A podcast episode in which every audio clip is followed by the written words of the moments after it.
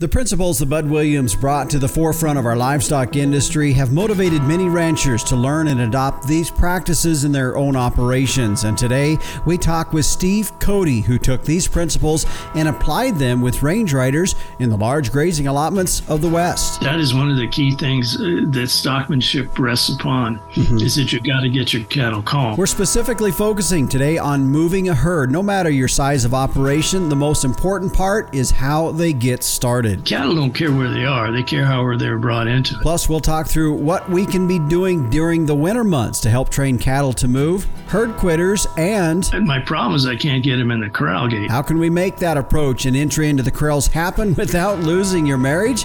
Today, join us as Steve Cote is my guest on the Working Ranch Radio Show.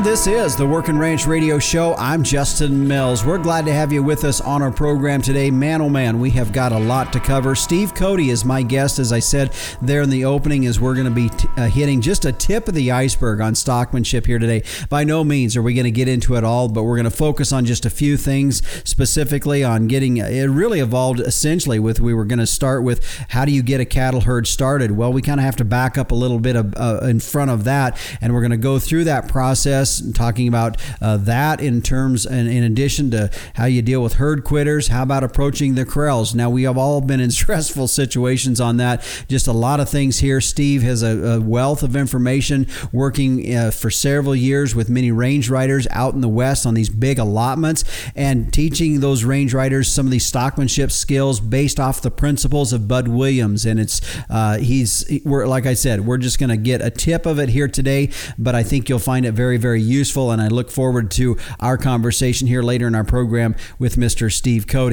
Right now, let's thank our sponsors of the Working Ranch Radio Show, Vitalix. Livestock is our livelihood, tubs are our expertise. Vitalix, the true blue tub. Find out more at Vitalix.com. And Allflex, cattle identification and record keeping should be easy, and now you can tie your visual tag, your EID tag, and your genetic data to one management number with the Allflex match sets. Find out more at allflexusa.com. Inherit Select from Zoetis, providing commercial cow calf producers with genetic insights to make replacement female selection and breeding decisions. You can find out more at their website at inheritprogress.com.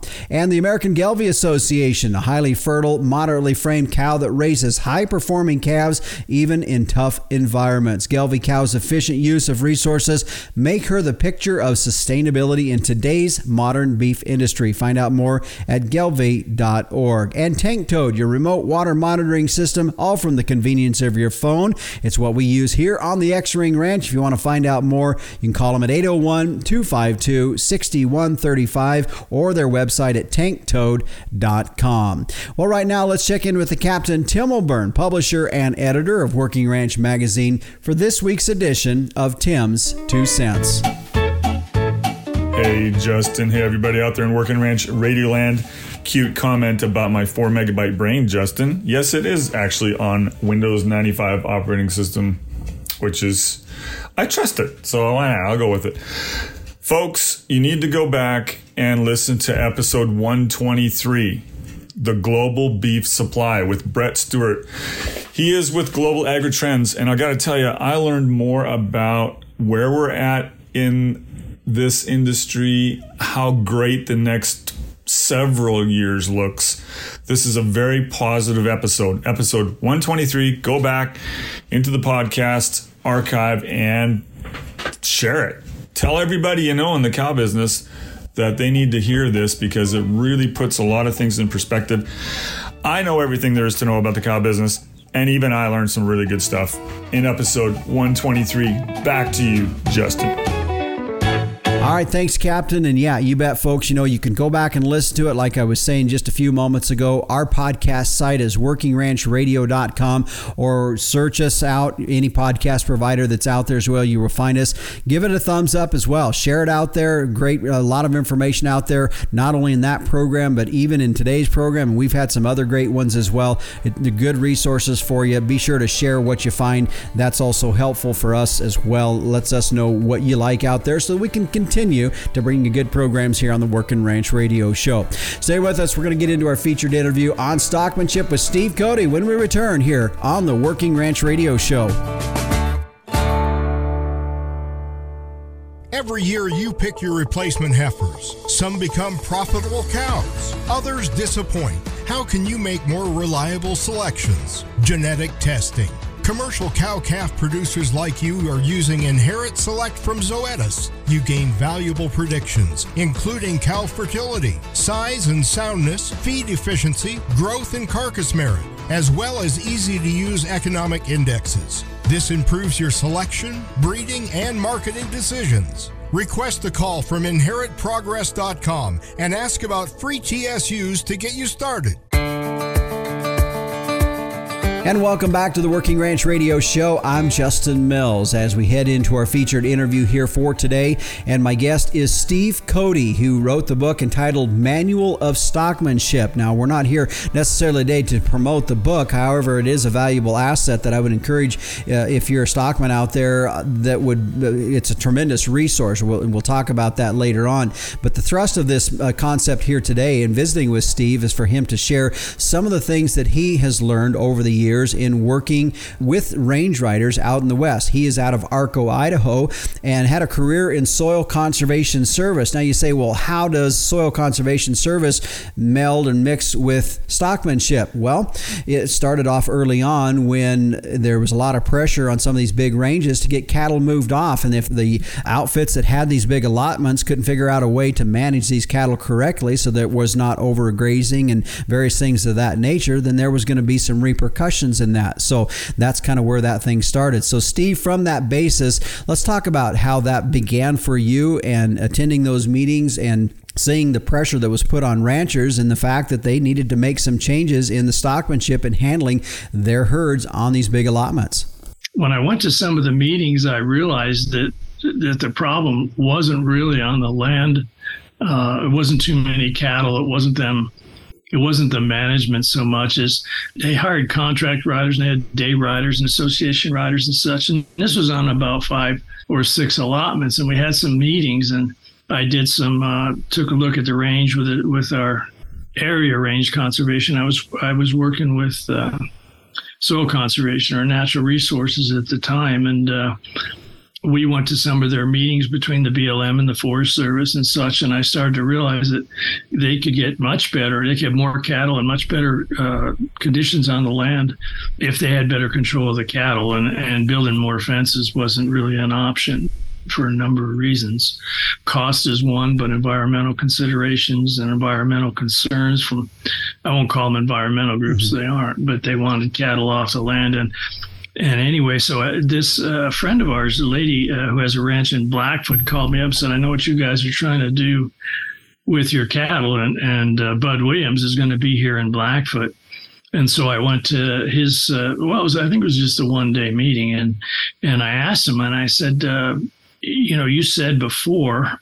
That you can take a herd of cattle and bring them together and put them where you want them. And I started after looking at the range, I realized it wasn't too little forage. It was that the cattle were grazing the bottoms more than the tops, and then the forester BLM would move them on. So they skipped to see a feed, which isn't good for the upland uh, soils and forage, and it isn't good for the bottoms. And so, how do we reverse that or change that? And so I asked him those questions, and he told me. And then I went out and I, I tried it because there's rangeland and associations all around, and we found out that you can control riparian loafers, you can keep a herd together, uh, which means you can manage and control a grazing plan. And we had Alan Savory come up and help us uh, with that. He took a look at the land and recommended different things and showed us what to look for. And then uh, the two of us combined, a friend of mine and myself, we combined the stockmanship with planned grazing and holistic management, and of course, collaborative meetings. And uh, so we started to realize that this was a really powerful range tool. We had the Society for Range Management president come mm-hmm. out and uh, and take a look, and, and they realized how powerful a tool this was. And so my bosses found out about that, and they said, "Well, with the conservation district boards, which every county has one, that riparian areas and riparian area condition was a really big concern. And so they said, well, go home. And, you know, I couldn't do this at work. It's too busy. And they said, just go home and write a book on it. And that that's as a result, I wrote a book in 2004 and I wrote it with some haste and brevity because um, it was an immediate need for range riders. And so uh, after we implemented this and I trained a rider that they had hired, things were going really, really well. And the force was really pleased about the riparian area condition. The cattle looked good.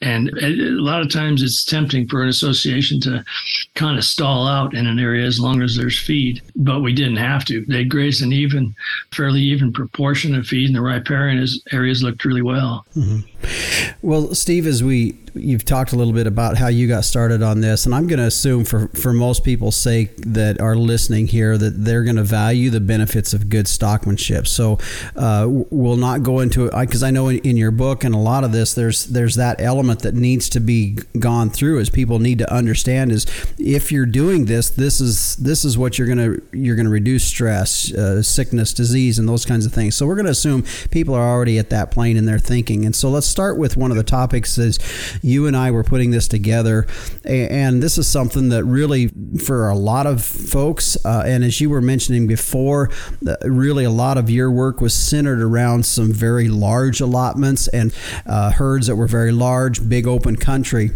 But at the same time, there's elements that can work with no matter the size of cattle. So let's start with the topic first of starting cattle, because really, when it comes to moving cattle, the thing that has to happen is starting. So, so that is to you is one of the essential things in understanding this to, from the very beginning. So, let's start on that first, and your thoughts on getting cattle started correctly if we could get ranchers to work their cattle over the winter and work their cows and work the calves just a little bit and make it hugely uh, easier upon the riders, but that doesn't happen very commonly. So, but if, if you've got your own herd and, and private range or whatever, or you run, it's uh, with an association, it's really good to get those cattle working really well. So, and that that is one of the key things uh, that stockmanship rests upon mm-hmm. is that you've got to get your cattle calm, and then when you get them calm and trusting people, then these techniques uh, that I'll call Bud Williams techniques, then they really work well. Yeah. Um, a quick question here on that. I don't want to interrupt you here, but I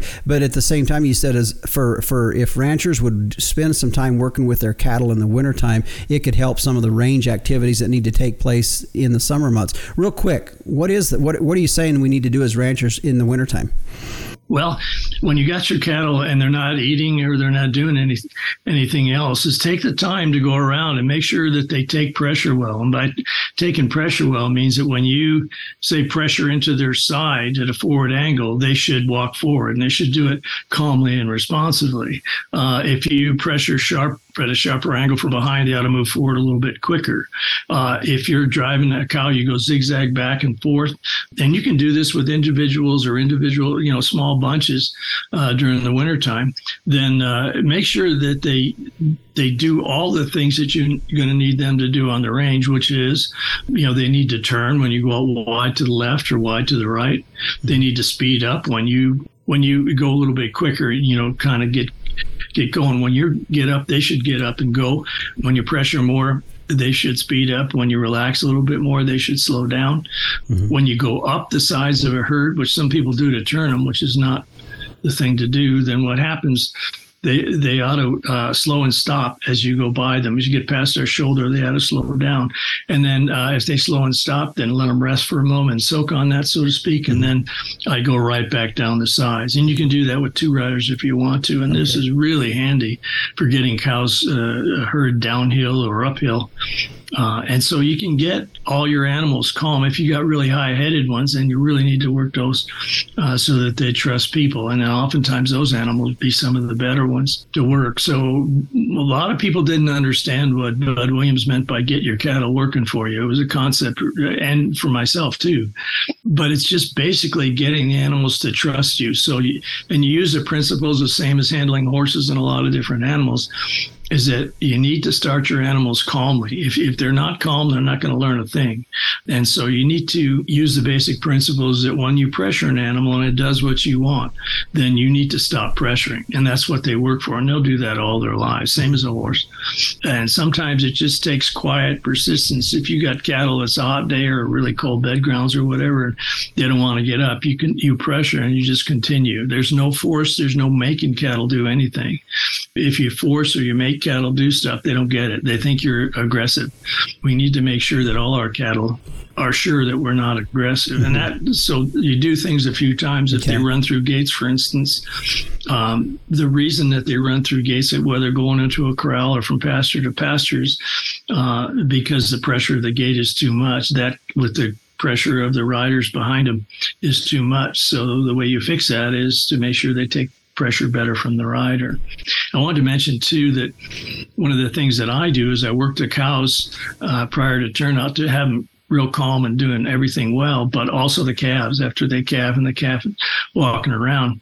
The way cows and horses and a lot of other animals with uh, fur and hooves is that once they do something correctly, you need to stop. You can't pressure anymore. Or if you keep pressuring, the animals will will think that well, that wasn't the right thing to do to re- relieve pressure because animals, cattle and horses want to, to relieve pressure more than anything. So what you have to do is wait. Horse trainers will call that soak time. So if you pressure a cow or a calf to go straight and it goes straight for a while, then you have to stop pressuring. And and in that time time it will realize that what it just did got it the relief from pressure that it just got. And so then once they do that calmly, then what my next lesson, and this just takes minutes, if that, um, is, is I'll pressure the, once a calf wants, you pressure it to go and it goes, and then it's going to slow down. And as soon as you see it slowing down, then you pressure again, like, no, you need to keep going. And they get it really quick. So now you have a calf that goes and keeps going. And uh, so you'll have uh, something you can put together as a herd and then uh, train them. You take them out and teach them to uh, stay together and to drive at the pace that you want.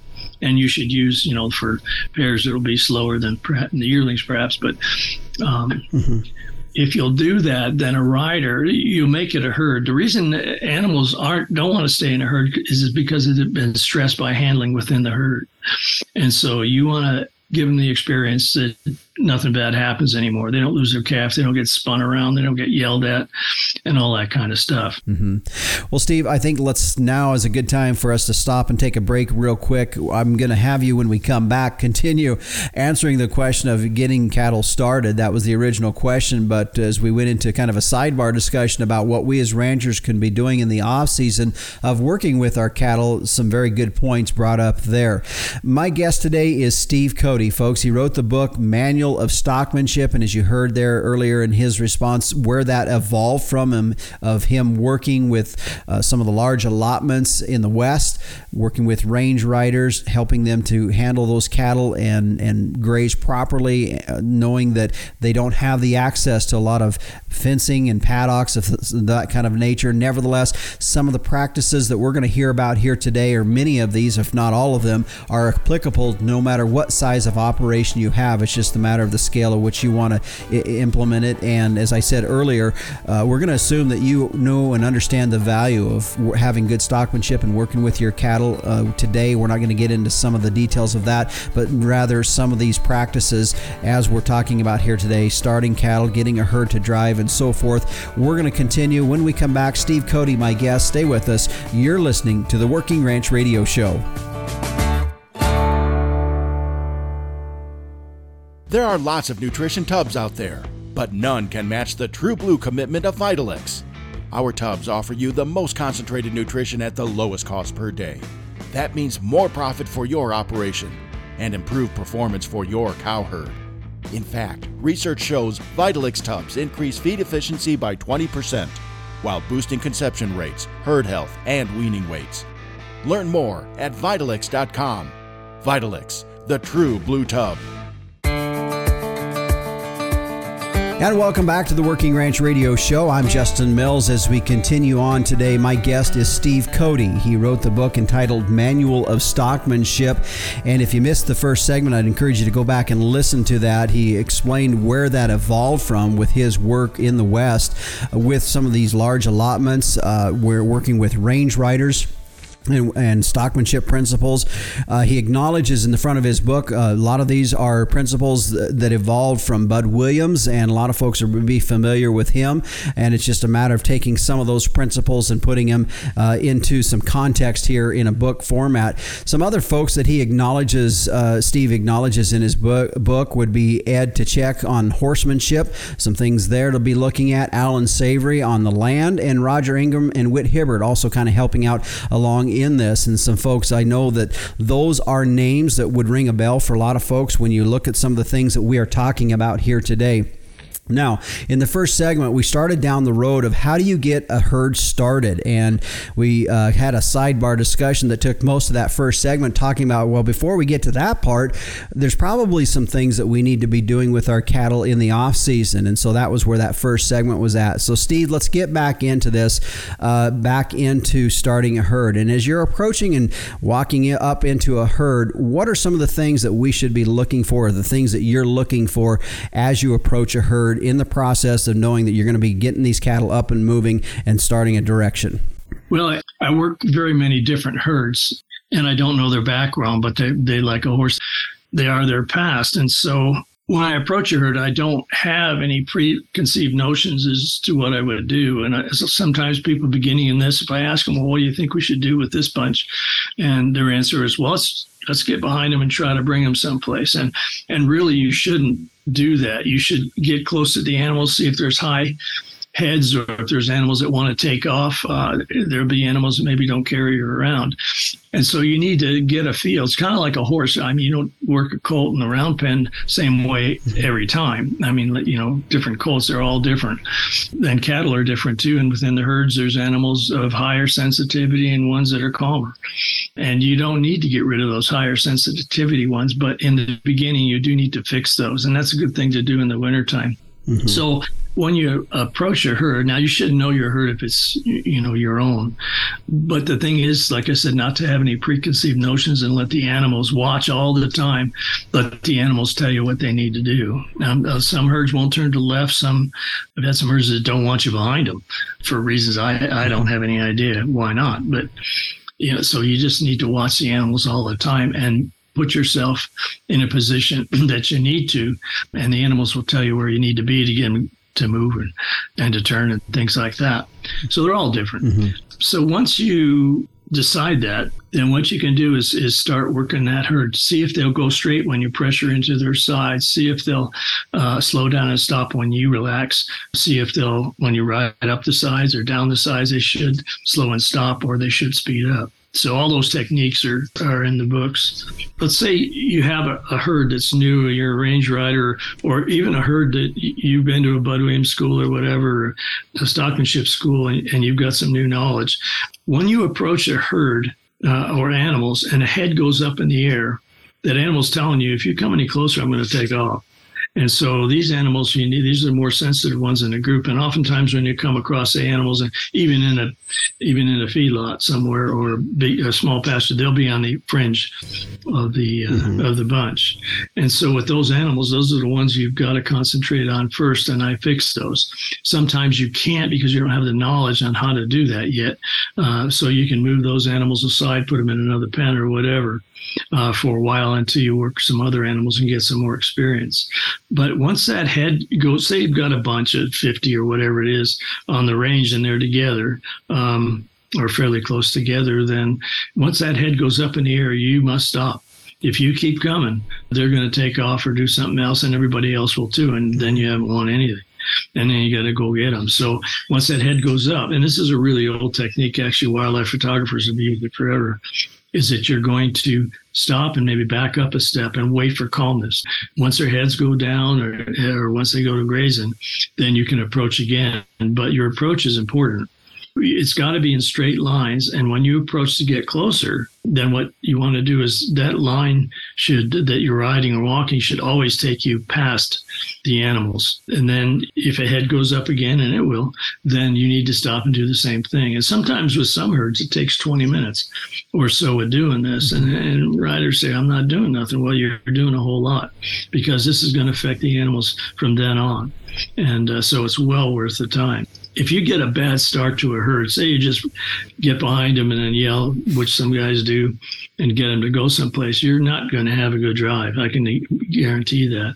But if you get a good start and you do a few things right and few wrong things, like riding too far behind or too much behind, yelling and racing around, riding up the mm-hmm. sides, then you're set up for a successful day. Mm-hmm. Now, if you've got a, a fairly calm herd, calm animals and they're bedded down, you want to bump those animals up. and words, approach them, uh, and they'll let you get pretty close before they stand them. As soon as they start standing up, then I back off and get each animal up and ready and do that to cows and calves.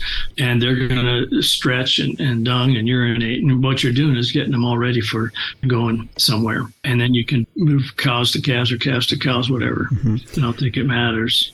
Yeah. So once I've got them gathered together quietly, and you can ride straight lines in one way and straight lines another to get them to come together, then I start the herd, and I'm close enough to them. Then I start the herd with as little movement from me as is needed to get that herd to start drifting. And once the herd gets going, it, a lot of guys get excited because they're not going towards the gate. Well, that's don't give them that at first. Let them choose direction but you're just deciding that they need to move.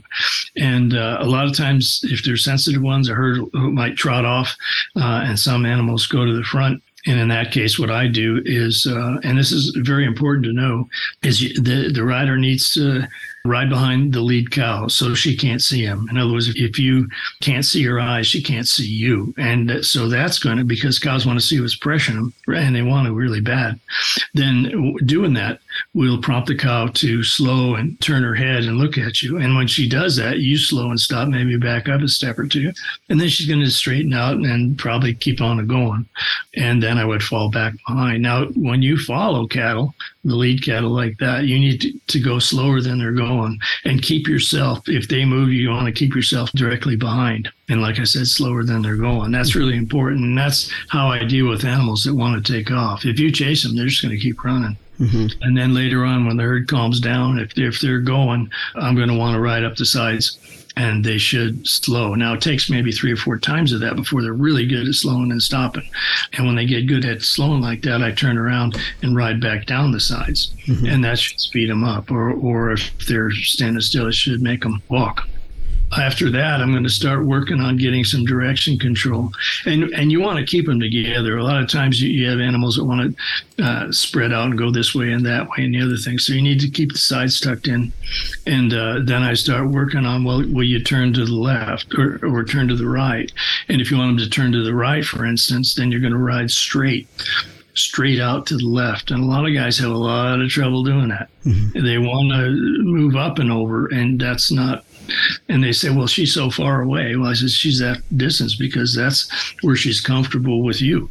And so if you just will go straight, and you need to practice that and get good at it, not just get the cause calm, but and trusting, but to get yourself so you're handy at doing all this stuff. Then when you really need to do that, then you can't.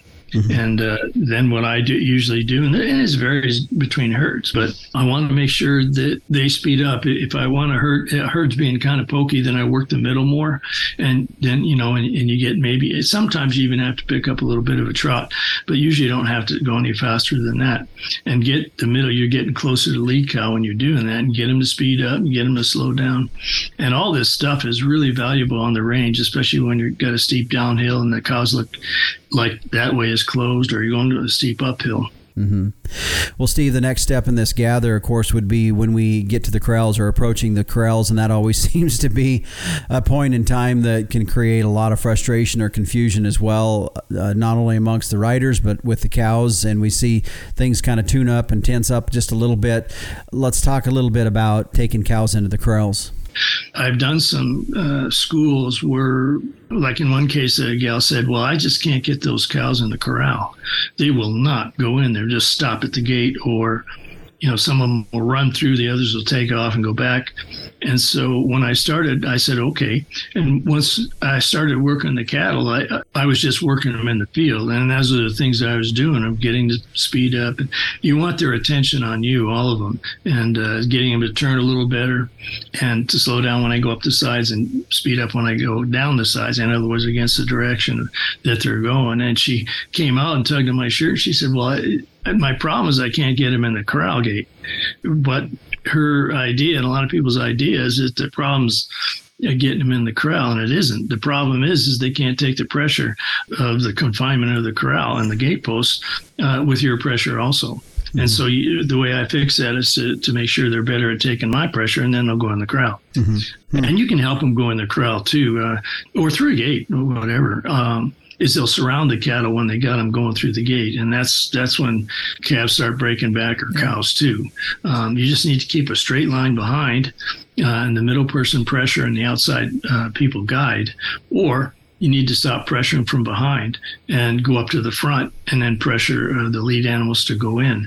And that way, the rest of the bunch can see what's pressuring them and where they're going. And that makes it easier. It helps cattle get into a corral when you're doing that or through a gate or whatever. Mm-hmm. So I don't look at that going through the gate as a problem getting in the crowd, but it's a problem taking pressure.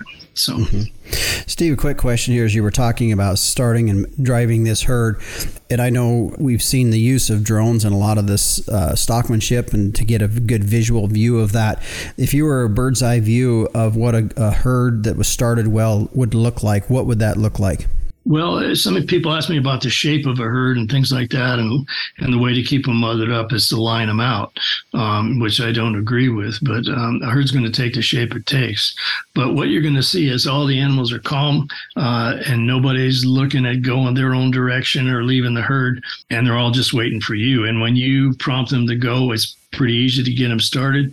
And when you want them to slow down, all you do is relax and the herd slows down. A herd that drives well will do all those things that I was talking about. They sh- and they should go uphill and downhill.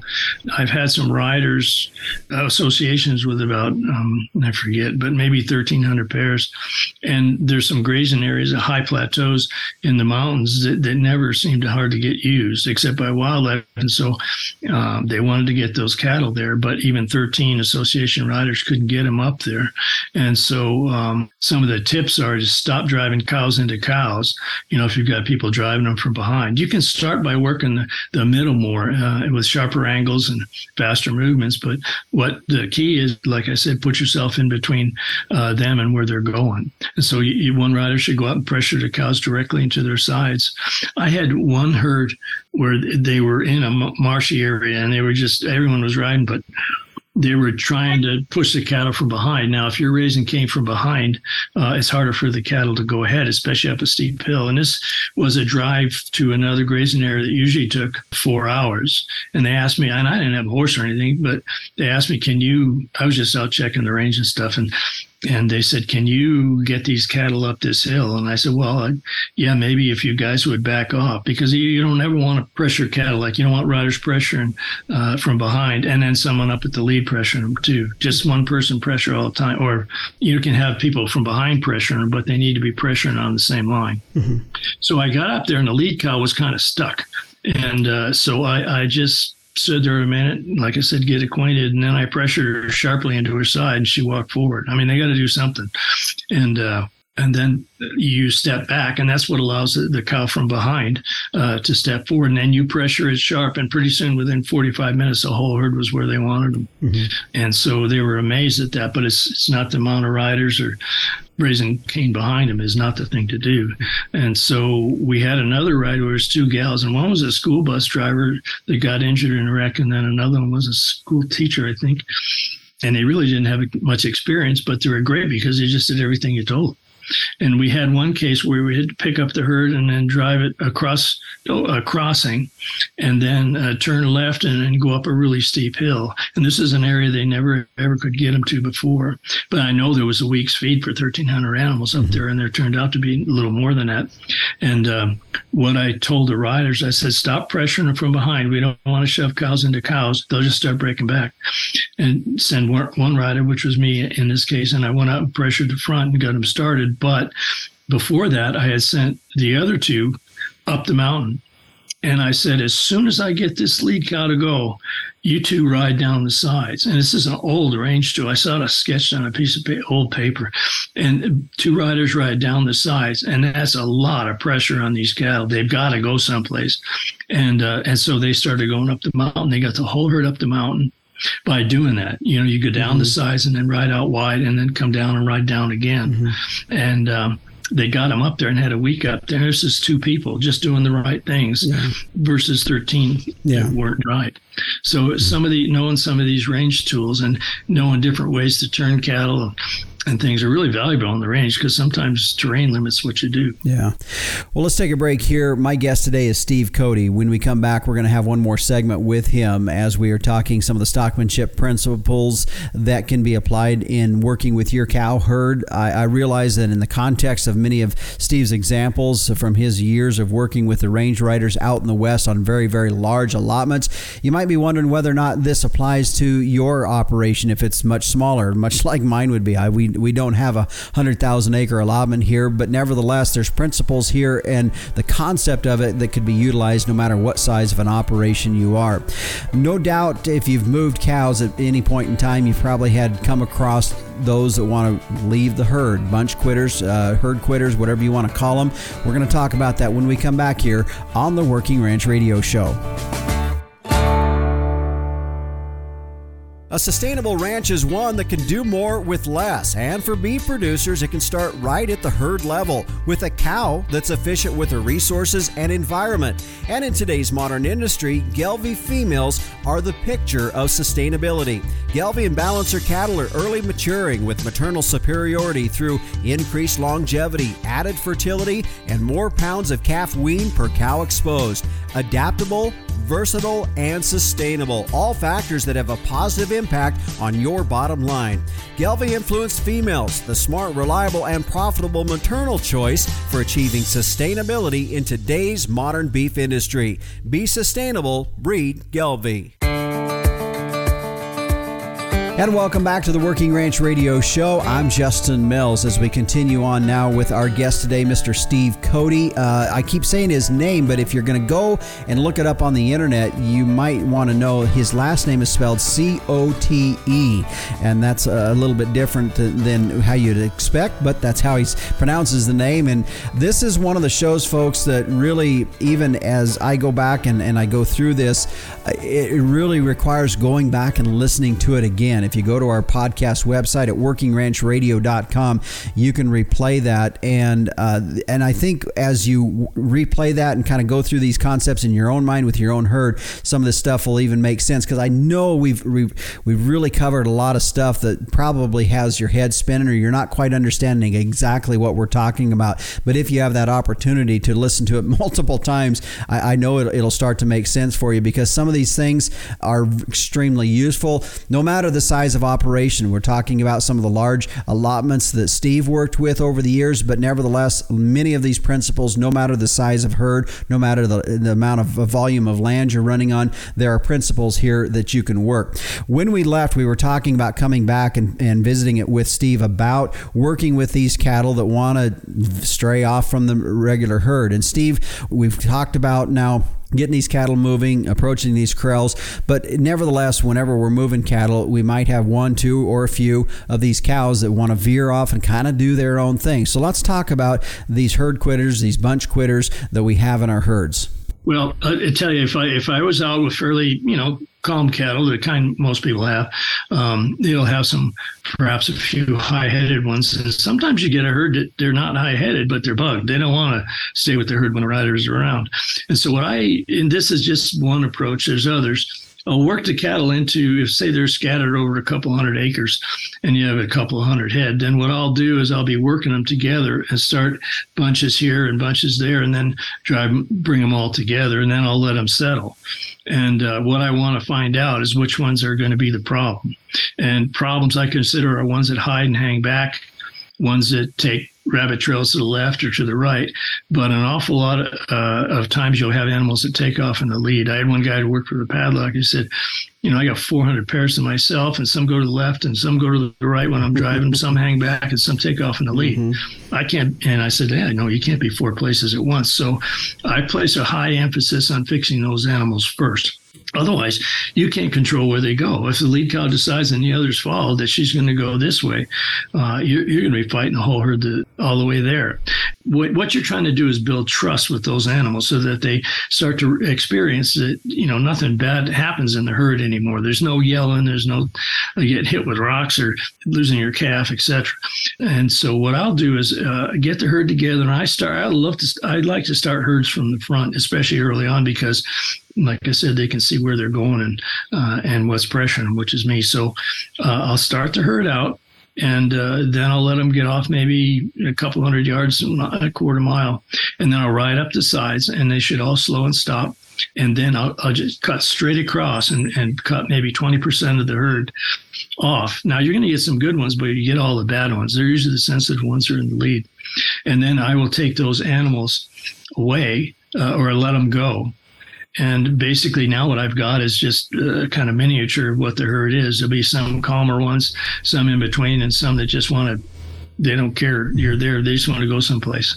And uh, so what i'll do is uh, the idea of this is once they're calm uh, they'll start thinking back about the herd, which is only natural for the cattle, but we take away that herd instinct by stressing them. And so I'll, I'll drop off animals. I'll, I'll start maybe drifting some, and any animal that, that stops and looks back at the herd, I'll let them go back or even encourage them a little bit to the herd. And then I'll keep following them and I'll give every animal every opportunity to go back in.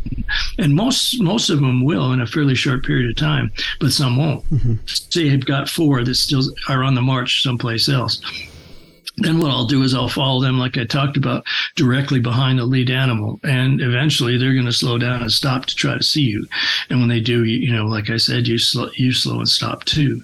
And then they'll probably start out again and you re- just repeat that, like I called the lost wallet kind of thing. Mm-hmm. And then uh, what I'll do is if I, if I can ride up the sides and get them to slow and stop, I'll just relax and I'll just keep doing that to get closer and closer to the herd. And, and when, they'll start looking back at the herd, and and then I'll follow. Once they start doing that, I will follow them back into the herd until they get to the perimeter, and then I'll get back and off.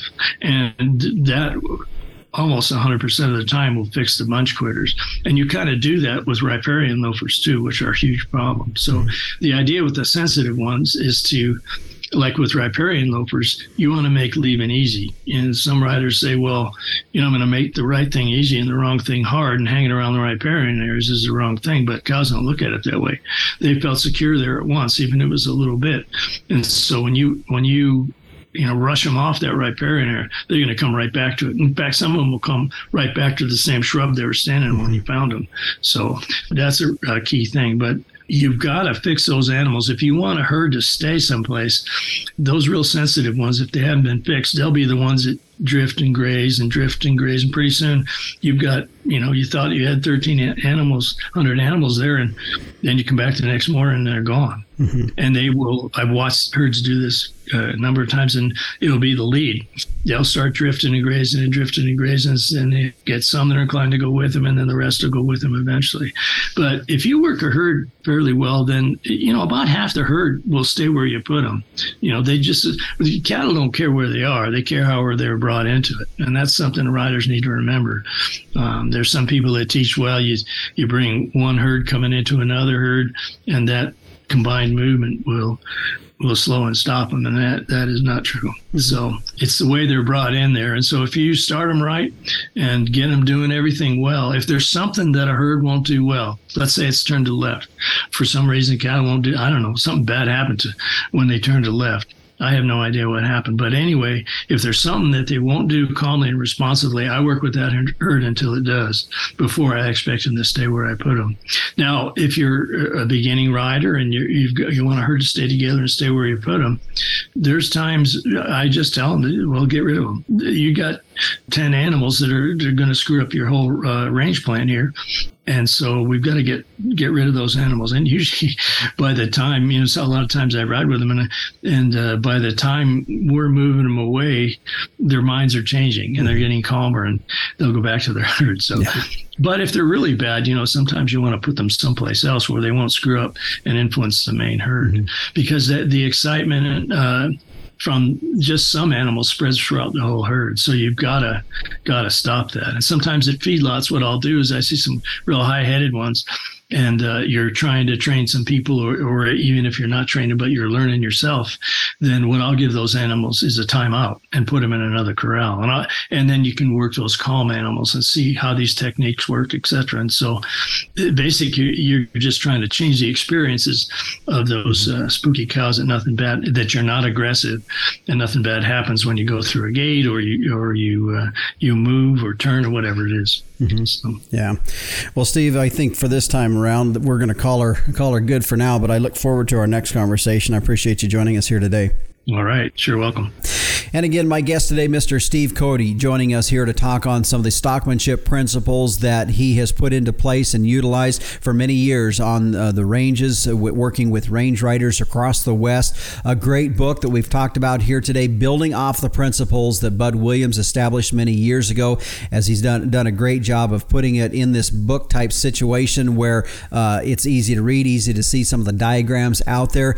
If you would like more information, now I mentioned a bit ago his last last name is spelled uh, C O T E. It's pronounced Cody, but it's spelled C O T E. So if you want to go to his website, it's Cody Stockmanship, C O T E, stockmanship.com, and you can find more information about Steve. His book is available through his website, or if you just search online anywhere, you'll find different places that you can buy it as well.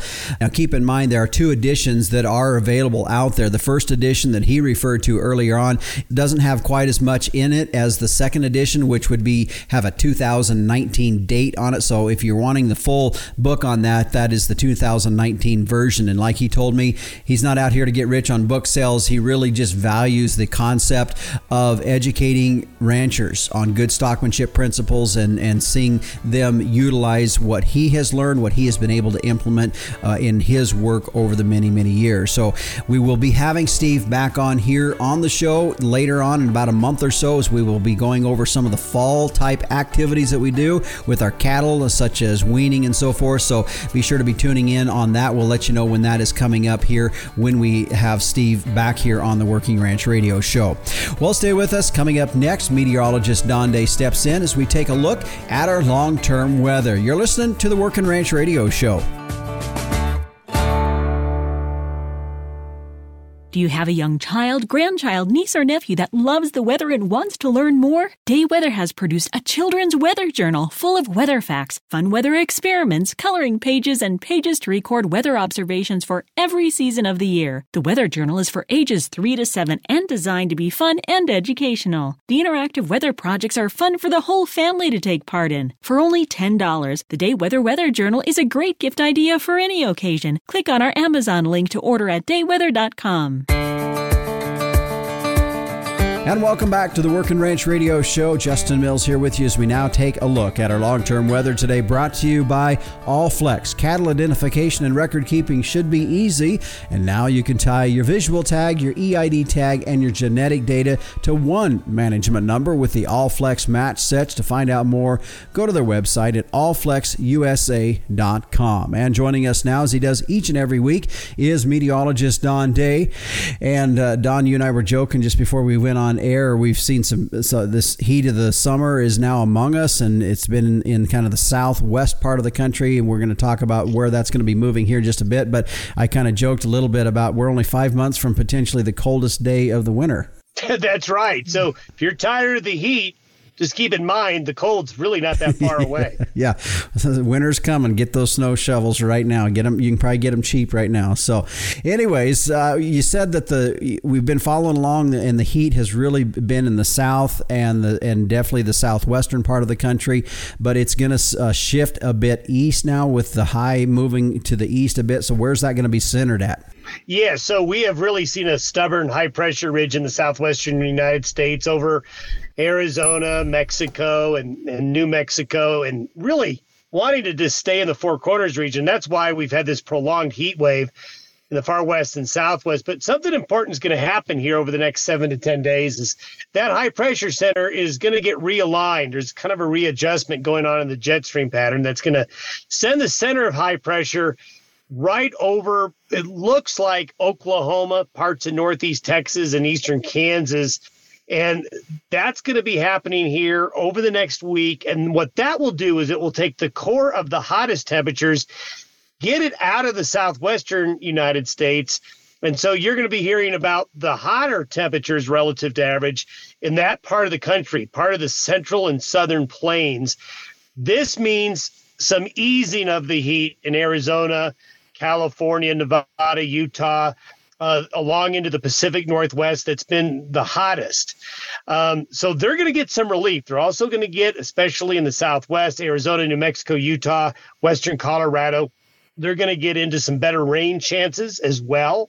So that'll help cool things off. But for those folks, Kansas, Oklahoma, Texas, Missouri, uh, the central and southern plains, the heat is on mm-hmm. and a lot of humidity as well. What's the length of that stay going to happen? I mean, you say we're we're, we're seeing a little bit of a shift in in the weather pattern a bit. So is that going to be a prolonged thing through the month of August, or where's that going to? How's that? What do you anticipate to see through August? Well, what I think will happen is about after, let's say, about 10 days, the high is going to start to migrate back to the west again and go back into the desert southwest. So it will likely return the heat again to those areas.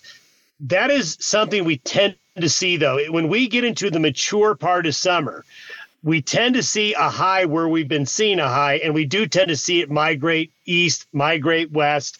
So it's going to be pretty intense for about a week and a half into those southern plains, central plains areas, then shift back to the southwest again as we get to the middle to the end of August. And you know what? By then it's September, mm-hmm. and then we're starting to see, you know, that high not as strong and starting to weaken.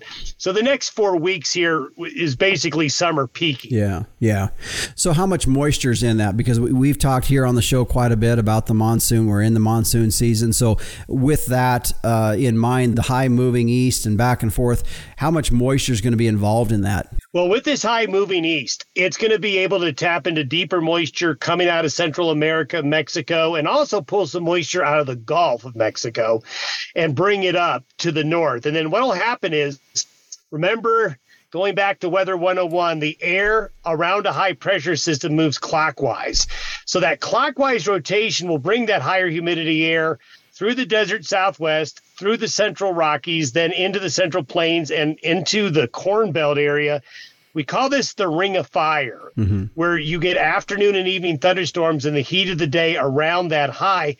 And you can actually get quite a bit of rain in that ring what'll happen is that ring will kind of vacillate north and south, east and west a little bit.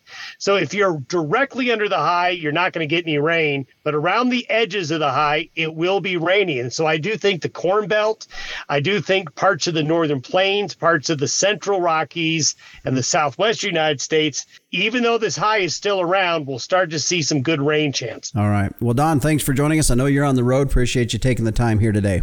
Thanks for having me.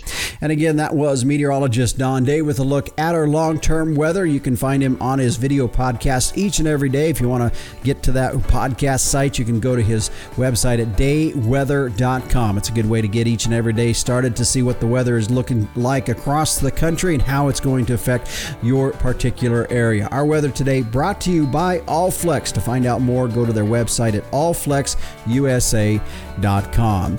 Well, stay with us. Coming up, we'll put a wrap on this week's show when we return on the Working Ranch Radio Show.